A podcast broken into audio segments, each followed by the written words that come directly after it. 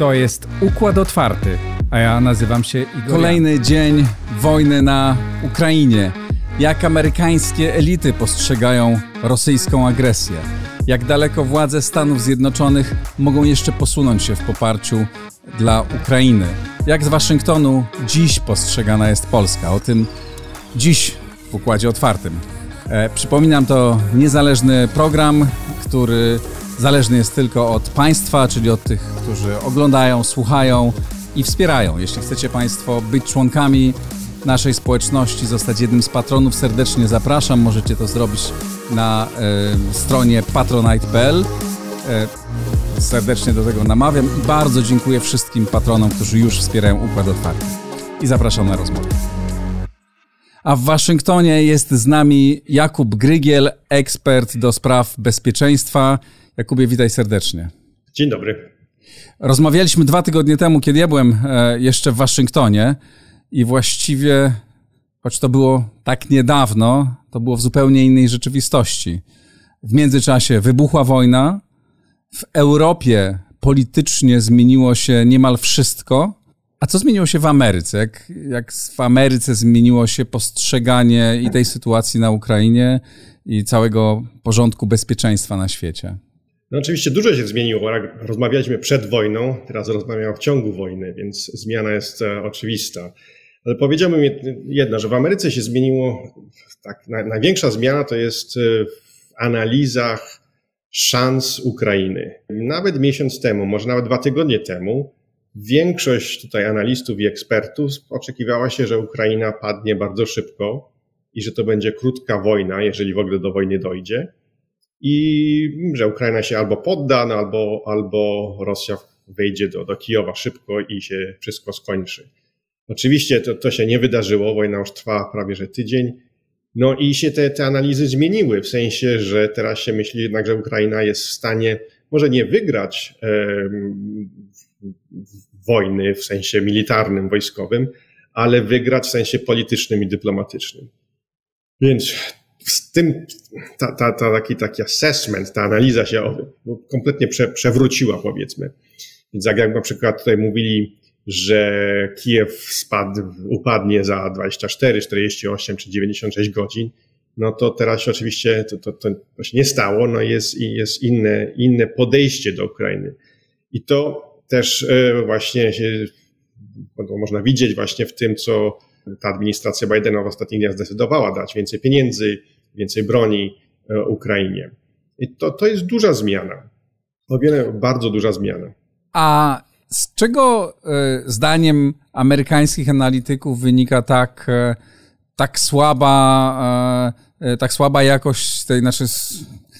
No to niepowodzenie, przynajmniej dotychczasowe, armii rosyjskiej i też z czego wynikało ta błędna ocena, jak się okazuje. No bo jest dla mnie zrozumiałe to, że nikt nie wiedział tak naprawdę, jak do końca zachowa się armia ukraińska i w ogóle władze Ukrainy, no bo nie mieliśmy takiej pełnej wiedzy na temat jej stanu, ale rozumiem, że zwłaszcza amerykański wywiad, analitycy mieli bardzo dobrą wiedzę na temat stanu armii rosyjskiej, o której napisano setki analiz i jak domyślam się, wywiad amerykański śledzi wszystko, co się dzieje, a jednak kompletnie in minus zaskoczył, czy z naszego punktu widzenia in plus, zaskoczyła taka nieumiejętność prowadzenia wojny ze strony Rosji. Z czego wynikało i ta zła ocena, nietrafna ocena i dlaczego dzisiaj się ocenia, że ta wojna nie idzie Putinowi?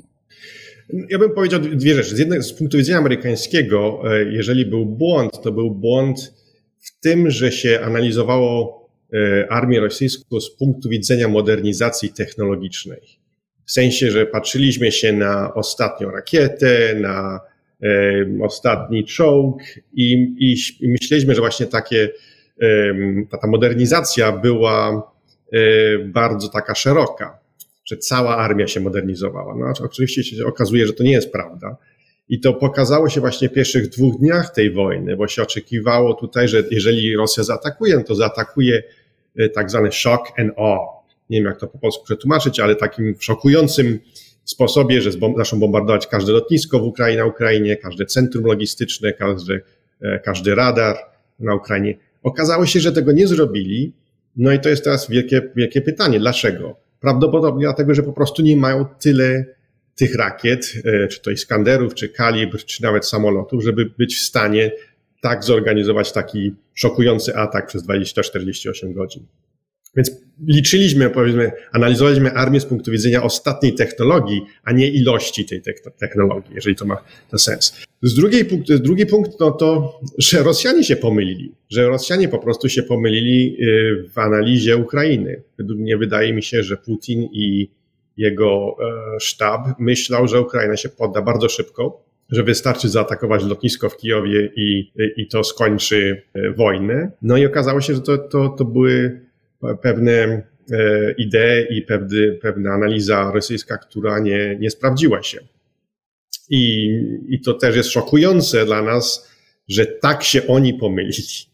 Myśmy się też pomylili, zgadzam się, ale Rosjanie się o wiele więcej pomylili, no bo oczywiście na razie im to nie idzie dobrze. Mówiąc to, w każdym razie jest jeszcze, wojna się nie skończyła, no i Rosjanie na pewno uczą się sami z tych swoich błędów. Więc ostatnie 24 godziny pokazały, jak zaczynają zmieniać swoją taktykę w stosunku do, szczególnie do miast na Ukrainie, Charków czy Kijów. I tutaj powiedziałbym, że to jest podobna zmiana, podobna taka strategia czy taktyka rosyjska, którą oni użyli w czasie II wojny w Czeczenii. W sensie, jak zdobywali Grozny. Grozny zdobywali, że wchodzili małymi grupami. Te grupy nie miały zdobywać tego bloku czy tej części miasta, ta część miasta. Więc tak mi się wydaje, że zaczyna właśnie teraz działać szczególnie w Charkowie i chyba w Kijowie też. Więc się uczą od samych swoich błędów. Mhm. A czy nie analitycy amerykańscy nie uważają, że to również że walka w mieście może być dla rosyjskiej armii zabójcza, znaczy przy tak trudnym oporze, tak, przy takiej niezwykłej mobilizacji społeczeństwa, takiej determinacji, wyposażenia w broń niemal każdego, w koktajle Mołotowa, no, które brzmią tak średniowiecznie, ale jest to bardzo skuteczne narzędzie w takiej walce ulicznej. Można przecież czołgi tym neutralizować, jak już widzieliśmy na paru zdjęciach. Czy to twoim zdaniem analityków, których czytasz, czy z którymi rozmawiasz, czy to może być zabójcze dla armii rosyjskiej? Na pewno, ale to też będzie zabójcze dla Ukraińców. To zależy od woli politycznej, czy woli narodowej, powiedzmy, czy woli wojska, tych, którzy właśnie tam walczą.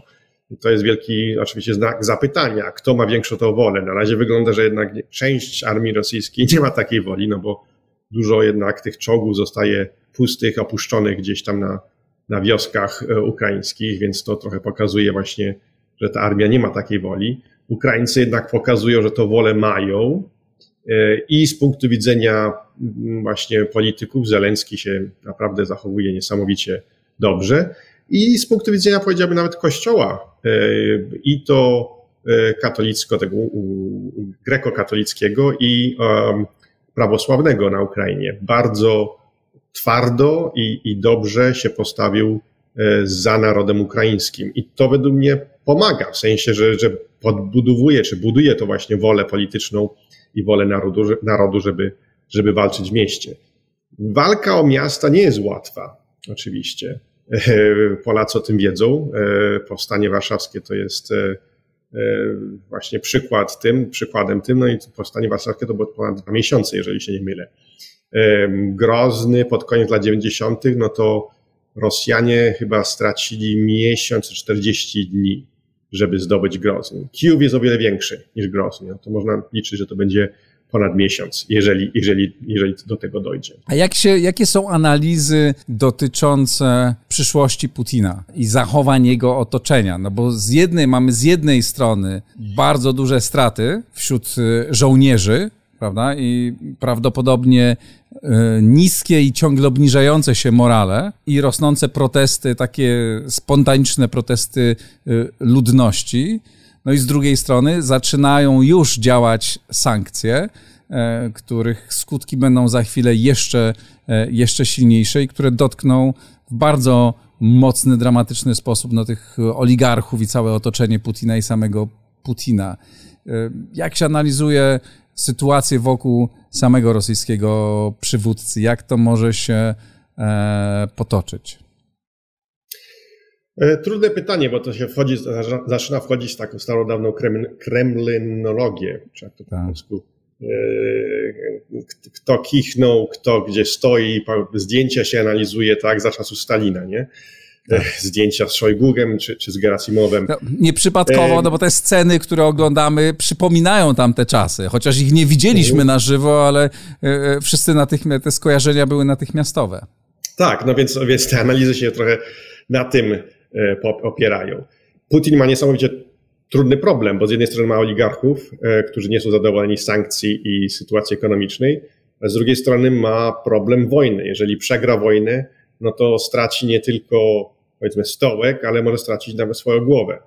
Więc jest takiej sytuacji, gdzie nie wiadomo, w którym kierunku powinien iść, i sytuacja jest niesamowicie niebezpieczna dla niego. Jak jest komentowane i odbierane te groźby nuklearne Władimira Putina? Na ile to jest traktowane jako karta przetargowa, a na ile wywołuje to przerażenie i przygotowanie na reakcję ze strony Waszyngtonu? Jest pewne takie przerażenie, bo to jest w sumie pierwszy raz od w naszym pokoleniu, kiedy takie coś się wydarzyło, taki argument i taka retoryka.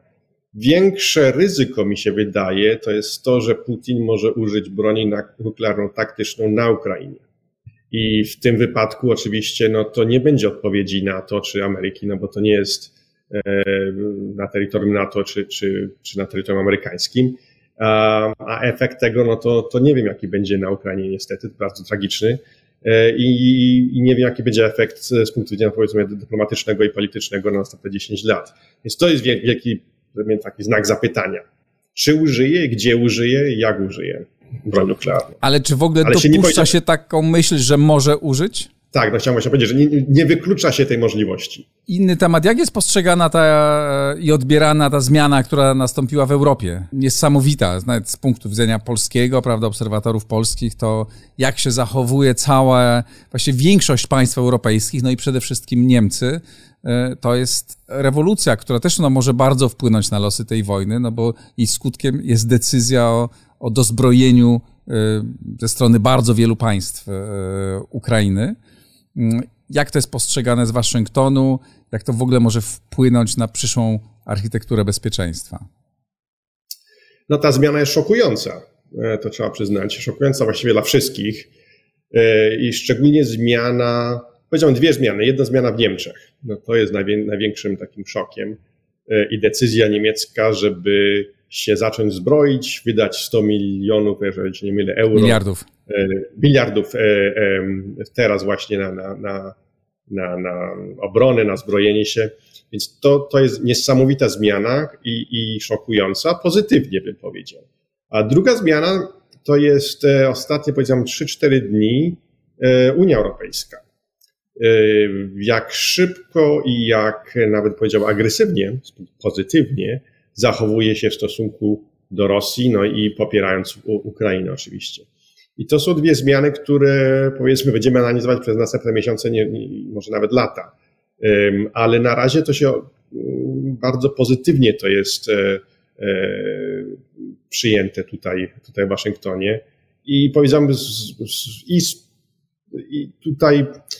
i z punktu widzenia lewicy i prawicy amerykańskiej. Wygląda na to, że wszyscy są zadowoleni właśnie tą rewolucją europejską. Przypominam sobie, jak rozmawialiśmy o tym właśnie 2 tygodnie temu, jak wtedy ja byłem w Waszyngtonie i słyszałem właśnie wszędzie taką bardzo głęboką frustrację i żal wobec Niemców, wobec ich postawy, wobec braku woli wspierania Ukrainy i przerwania projektu Nord Stream 2 i wszystkich innych rzeczy z tym związanych. Tu mamy kompletnie ogromną zmianę. Na ile to wpłynie na relacje transatlantyckie, na tą debatę amerykańską o aktywności na dwóch teatrach, azjatyckim i europejskim? Dlatego mówię, że wszyscy to popierają, bo nawet ci, którzy mówią, że front europejski nie jest najważniejszym, popierają właśnie fakt, że i Unia Europejska, i Niemcy jakoś zdecydowały powziąć tą tematykę obrony i to nam pomoże w następnych latach właśnie przerzucić więcej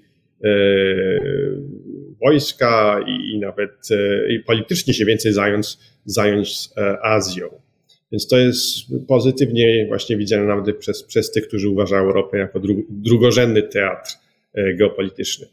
Jeżeli jest jakieś ryzyko, o którym się teraz mało mówi, no bo oczywiście jest większy problem Rosji i Ukrainy, to jest ryzyko, że Stany Zjednoczone jakoś bardzo powoli, szczególnie z punktu widzenia, jeżeli się porówna odpowiedź amerykańską w ostatnich 3-4 dniach, powoli odpowiada na sytuację na Ukrainie, ale a może wolniej niż Europa, niż Niemcy. Więc jest trochę taki moment, że jesteśmy trochę szokowani pozytywnie, powtarzam, decyzją niemiecko-europejską, ale też jesteśmy szokowani tym, że my jesteśmy wolniejsi w odpowiedzi. Więc nie wiem, czy to się zmieni, na ile to się zmieni, ale jest taki moment, powiedzmy, to jest historyczny moment, który będziemy analizować przez następne pokolenie. Zobaczymy, co z tego wyjdzie. A jak daleko za wcześnie to ocenić jeszcze, powiedziałbym. Jasne. Ale już teraz możemy mówić, jak daleko Ameryka się posunie, może się posunąć jeszcze we wsparciu dla Ukrainy w tych najbliższych dniach, tygodniach, miesiącach. Jak daleko twoim zdaniem obecna administracja jest w stanie pójść w takim militarnym wsparciu dla walczących? Może pójść, ale nie ma żadnej chęci na przykład oczywiście wysłania żołnierzy amerykańskich. Jasne. Mówimy o sprzęcie wyłącznie. O sprzęcie. Nie, sprzęt to tak. Właśnie dlatego zaczęliśmy mówić o jak się zmieniła analiza amerykańska w ostatnich dniach. Zmieniła się właśnie w tym też sensie, że się nie mówi na przykład o tym, żeby pomóc Ukrainie następne miesiące, żeby pomóc partyzantce ukraińskiej, nie?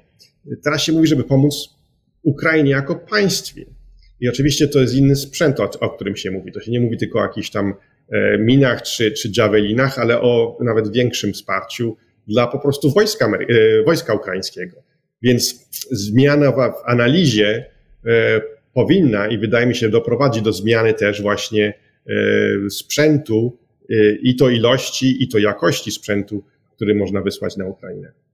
Ale czy to jest jeszcze realne do wykonania w szybkim czasie? No bo jak wiemy, ta wojna założenie miała trwać bardzo krótko, prawdopodobnie będzie trwać dłużej, ale też nie bardzo długo. Jeżeli chcemy, żeby Ukraina się obroniła, no ten sprzęt trzeba dostarczyć bardzo szybko, dopóki jeszcze są też kanały, którymi można ten sprzęt przerzucać. Czy dzisiaj Ameryka ma zdolności do tego, żeby ten sprzęt tak szybko przerzucić? Zdolność chyba jest. To jest problem logistyczny, na którym nie jestem ekspertem, ale z tego punktu widzenia, ale na razie mi się wydaje, że zdolność jest i pokazaliśmy tą zdolność w tych tygodniach przed początkiem wojny. Mhm. Nie można tego wysłać oczywiście do Kijowa, ale można wysłać do Rzeszowa i później stamtąd do Lwowa. Tak. Więc jakiego typu uzbrojenie to może jeszcze zostać dostarczone przez Amerykanów? No na pewno te Javeliny przeciwko czołgom, ale większość teraz mi się wydaje jest większa chęć właśnie nawet z tak zwanych Stingerów czy innych tego sprzętu przeciwko lotnictwie. Czy możesz wytłumaczyć dla tych naszych widzów, którzy my już jesteśmy z tym oswojeni, ale nie wszyscy może, co to są Javeliny i co to są Stingery? Javeliny to są rakiety wyrzucane przez osobę, ręcznie wyrzucane, które niszczą czołgi. Są bardzo, bardzo mocne, bardzo łatwe do używania i te Javeliny już wysłaliśmy 3-4 lata temu ileś tam na Ukrainę, no i w ostatnich tygodniach ilość. Ameryka nie chciała wysyłać, mi się wydaje, jeszcze Stingerów. Stingery to podobne rakiety, ale są przeciwko samolotom i helikopterom. I tego się jakoś nie chcieliśmy wysłać, bo Ameryka się bała, czy administracja się bała takiej eskalacji z Rosją. Oczywiście ta wojna to zmieniła, no i Stingery zostały przesłane przez kraje europejskie, jeżeli się nie mylę, to Litwa pierwsza wysłała amerykańskie Stingery ze swojego arsenału. No i teraz mi się właśnie w Ameryce to się o tym coraz więcej mówi, że trzeba właśnie uzbroić Ukrainę i siły ukraińskie właśnie nie tylko Javelinami, ale też Stingerami, żeby mogli niszczyć helikoptery i samoloty też, chociaż jakoś jest znak zapytania, dlaczego tak mało samolotów rosyjskich lata nad Ukrainą, ale helikoptery latają. A na ile ten ciężki atak, który prawdopodobnie nastąpi, rosyjski na ukraińskie miasta, no i groźba użycia broni nuklearnej i no w ogóle rozmaite desperackie zachowania, których się spodziewamy ze strony Rosji, na ile wpłyną na jeszcze większe, na zwiększenie obecności amerykańskiej armii w państwach flankowych NATO, w Polsce i w krajach bałtyckich, w Rumunii. Jak bardzo może zwiększyć liczba stacjonujących tu żołnierzy i sprzętu? Może się zwiększyć. To zależy właśnie w następnych kilku tygodniach, jak się sytuacja zmieni na Ukrainie, ale prawdopodobnie trochę się może zwiększyć. Nie oczekiwałbym na razie, powiedzmy, zmiany takiej, która by doprowadziła do sytuacji, jaka była w ciągu zimnej wojny. Znaczy 300 tysięcy żołnierzy amerykańskich w Niemczech, czy w Polsce, czy w ogóle w Europie. Do tego nie dojdzie po prostu z punktu widzenia liczby sił amerykańskich. To nie są te same liczby, które były w ciągu zimnej wojny, ale pewne zmiany dojdą. Dlatego właśnie ta rewolucja niemiecka szczególnie jest bardzo ważna, dlatego że doprowadzi, powiedzmy, do innej, przynajmniej może doprowadzić do innej sytuacji i do innych stosunków między Ameryką a Niemcami. Bo jeżeli Niemcy na przykład się zgodziły, że będą kupować F-35, które będą w stanie mieć broń nuklearną, tak zwaną taktyczną, no to jest niesamowita zmiana. I to może też zmienić właśnie jaki sprzęt i jaki ilość żołnierzy właśnie na takim flanku wschodnim w Polsce i w bałtyckich krajach. A jak się przewiduje, jak analitycy przewidują dzisiaj możliwe zakończenie tej wojny? Jaki scenariusz jest najczęściej wymieniany?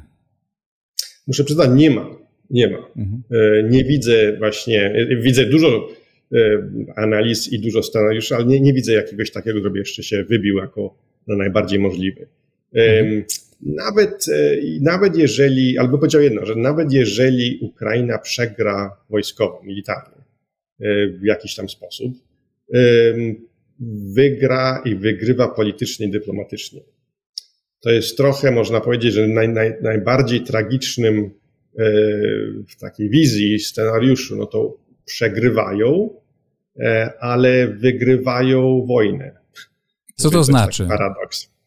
To znaczy, że mogą mieć wojsko rosyjskie nawet w Kijowie, może nawet dalej, ale z punktu widzenia politycznego przez następne pokolenie, no bo to wtedy trzeba liczyć przez pokolenie, zostaną takim krajem, który dyplomatycznie i politycznie na scenie europejskiej i światowej jest popierany i prędzej czy później wygra. Oczywiście to jest tragiczna wizja, nie? Ale w tym coś jest. I dlatego właśnie tak się patrzę na Zełenskiego i na całą kadrę polityczną ukraińską. Nie wiem, czy tak to przemyśleli, ale z tego, co widzę, grają też na tej wizji i z tym scenariuszem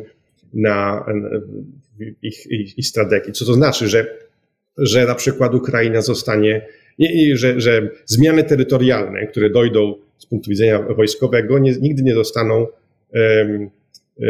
poparte i przez prawo międzynarodowe czy przez inne kraje. Trochę tak jak to było w krajach bałtyckich w czasie zimnej wojny. Kraje bałtyckie nigdy nie zostały przyjęte jako republiki sowieckie w prawie międzynarodowym. Więc tu mi się wydaje, mogą z tego punktu widzenia wygrać. No i wygrywają, powiedzmy, z tego punktu widzenia, że Ukraina się stała narodem, który walczy o Europę. Nie tylko i Zełenski to powiedział kilka razy. To jest szokująca i to jest zmiana, to jest rewolucja właśnie na mapie europejskiej. Nie mówi się o Niemczech, Francji czy Włochach jako teraz krajach, które poparły Europę, rozpoczęły Europę, nie? Się mówi o Ukrainie, ta, która walczy o Europie. To jest niesamowita zmiana i powtarzam, że to jest zmiana na 50-100 lat. A jak, czy w ogóle dostrzegana jest jakaś zmiana sytuacji Polski? Z jednej strony jako kraju flankowego, tak, znaczy kraju, który jest tuż obok tej wojny, sąsiaduje z terytorium, na którym dzieją się te straszne rzeczy. Z drugiej strony, Polska, z którą najpierw administracja Bidena w ogóle nie chciała na tym poziomie najwyższym w każdym razie utrzymywać żadnych relacji. W zasadzie byliśmy blokowani w Brukseli z niemal wszystkim. To dzisiaj, jak patrzę na aktywność polskiego i premiera, i prezydenta, to oni codziennie odbywają albo rozmawia z Morawiecki, był, nie wiem, 2 dni temu w Berlinie, spotykał się z Scholzem. Ja dzisiaj byłem na spotkaniu z Borysem Johnsonem, który był, miał takie spotkanie tam z think tankami chwilę po spotkaniu z premierem Morawieckim. Polski prezydent bez przerwy uczestniczy w rozmaitych formatach, w rozmowach, w których również uczestniczy amerykański prezydent. Polska staje się hubem przerzutowym z jednej strony dla broni, która ma iść na Ukrainę, z drugiej strony dla ludzi, którzy uciekają z Ukrainy. Na ile to jest, po pierwsze, czy to jest zauważane w Stanach Zjednoczonych i na ile rola Polski może się zmienić długofalowo? To jest zauważane oczywiście tutaj w Waszyngtonie, ale to jest, wojna ma niesamowitą siłę zmian, żeby zmienić politycznie kraje i w ogóle sytuację i stosunki międzynarodowe, więc tutaj mi się wydaje, to jest zmiana pozytywna w Polsce i w ogóle w Europie i na świecie. Czy to zmieni długofalowo sytuację Polski? Trudno powiedzieć. To też zależy właśnie, jak się rozwiąże ta wojna na Ukrainie. Ale na razie bym powiedział, że tak, że na przykład pewne problemy, które miała szczególnie ta administracja Bidena z Polską, już nie są nie są pierwszym tematem rozmów. Więc tutaj bym powiedział, że to jest pozytywnie. Jakub Grygiel, tak, dzwoni w Waszyngtonie dzwonią telefony, ale też to było moje ostatnie pytanie. A jeszcze ostatnią rzecz chciałem zapytać, przepraszam, jeszcze jedną, jeśli mogę. Wracając do tych amerykańskich analiz, jakby co dla Ciebie było najbardziej intrygujące, co się pojawiło w tych analizach już po wybuchu wojny, co jest w nich najciekawszego? Kilka rzeczy. Najciekawsze mi się wydaje to jest, oczywiście analizy takie dosyć bardzo specyficzne wojska rosyjskiego, jak walczy, jakie błędy popełnia, ale większy taki problem, który jest ciekawy właśnie, to jest to, że jest taki może szok, powtarzam to słowo kilka razy, bo jesteśmy wszyscy w szoku z tymi zmianami, ale jest taki szok, że jednak tu jest naród, Ukraina, który chce walczyć, chce się bić i niestety nawet chce umierać dla wolności, dla niepodległości. I to jest szokujące, szczególnie dla elit, które od 2 pokoleń w sumie nie miała takiej wizji. I to jest duża zmiana. Ukraina pokazała jednak, że można być narodem, który walczy o honor, który walczy o niepodległość, który walczy o wolność, nawet w kondycjach, czy w stosunkach, czy w sytuacji, które są niesamowicie tragiczne. Nie? I walczą nawet z wizją, że mogą przegrać. Więc to jest duża zmiana i o tym się zaczyna mówić i według mnie zaczyna o tym więcej mówić w następnych dniach i tygodniach. Jakub Grygiel, ekspert do spraw bezpieczeństwa w Waszyngtonie. Bardzo serdecznie dziękuję Ci za rozmowę. Ja dziękuję. Do miłego.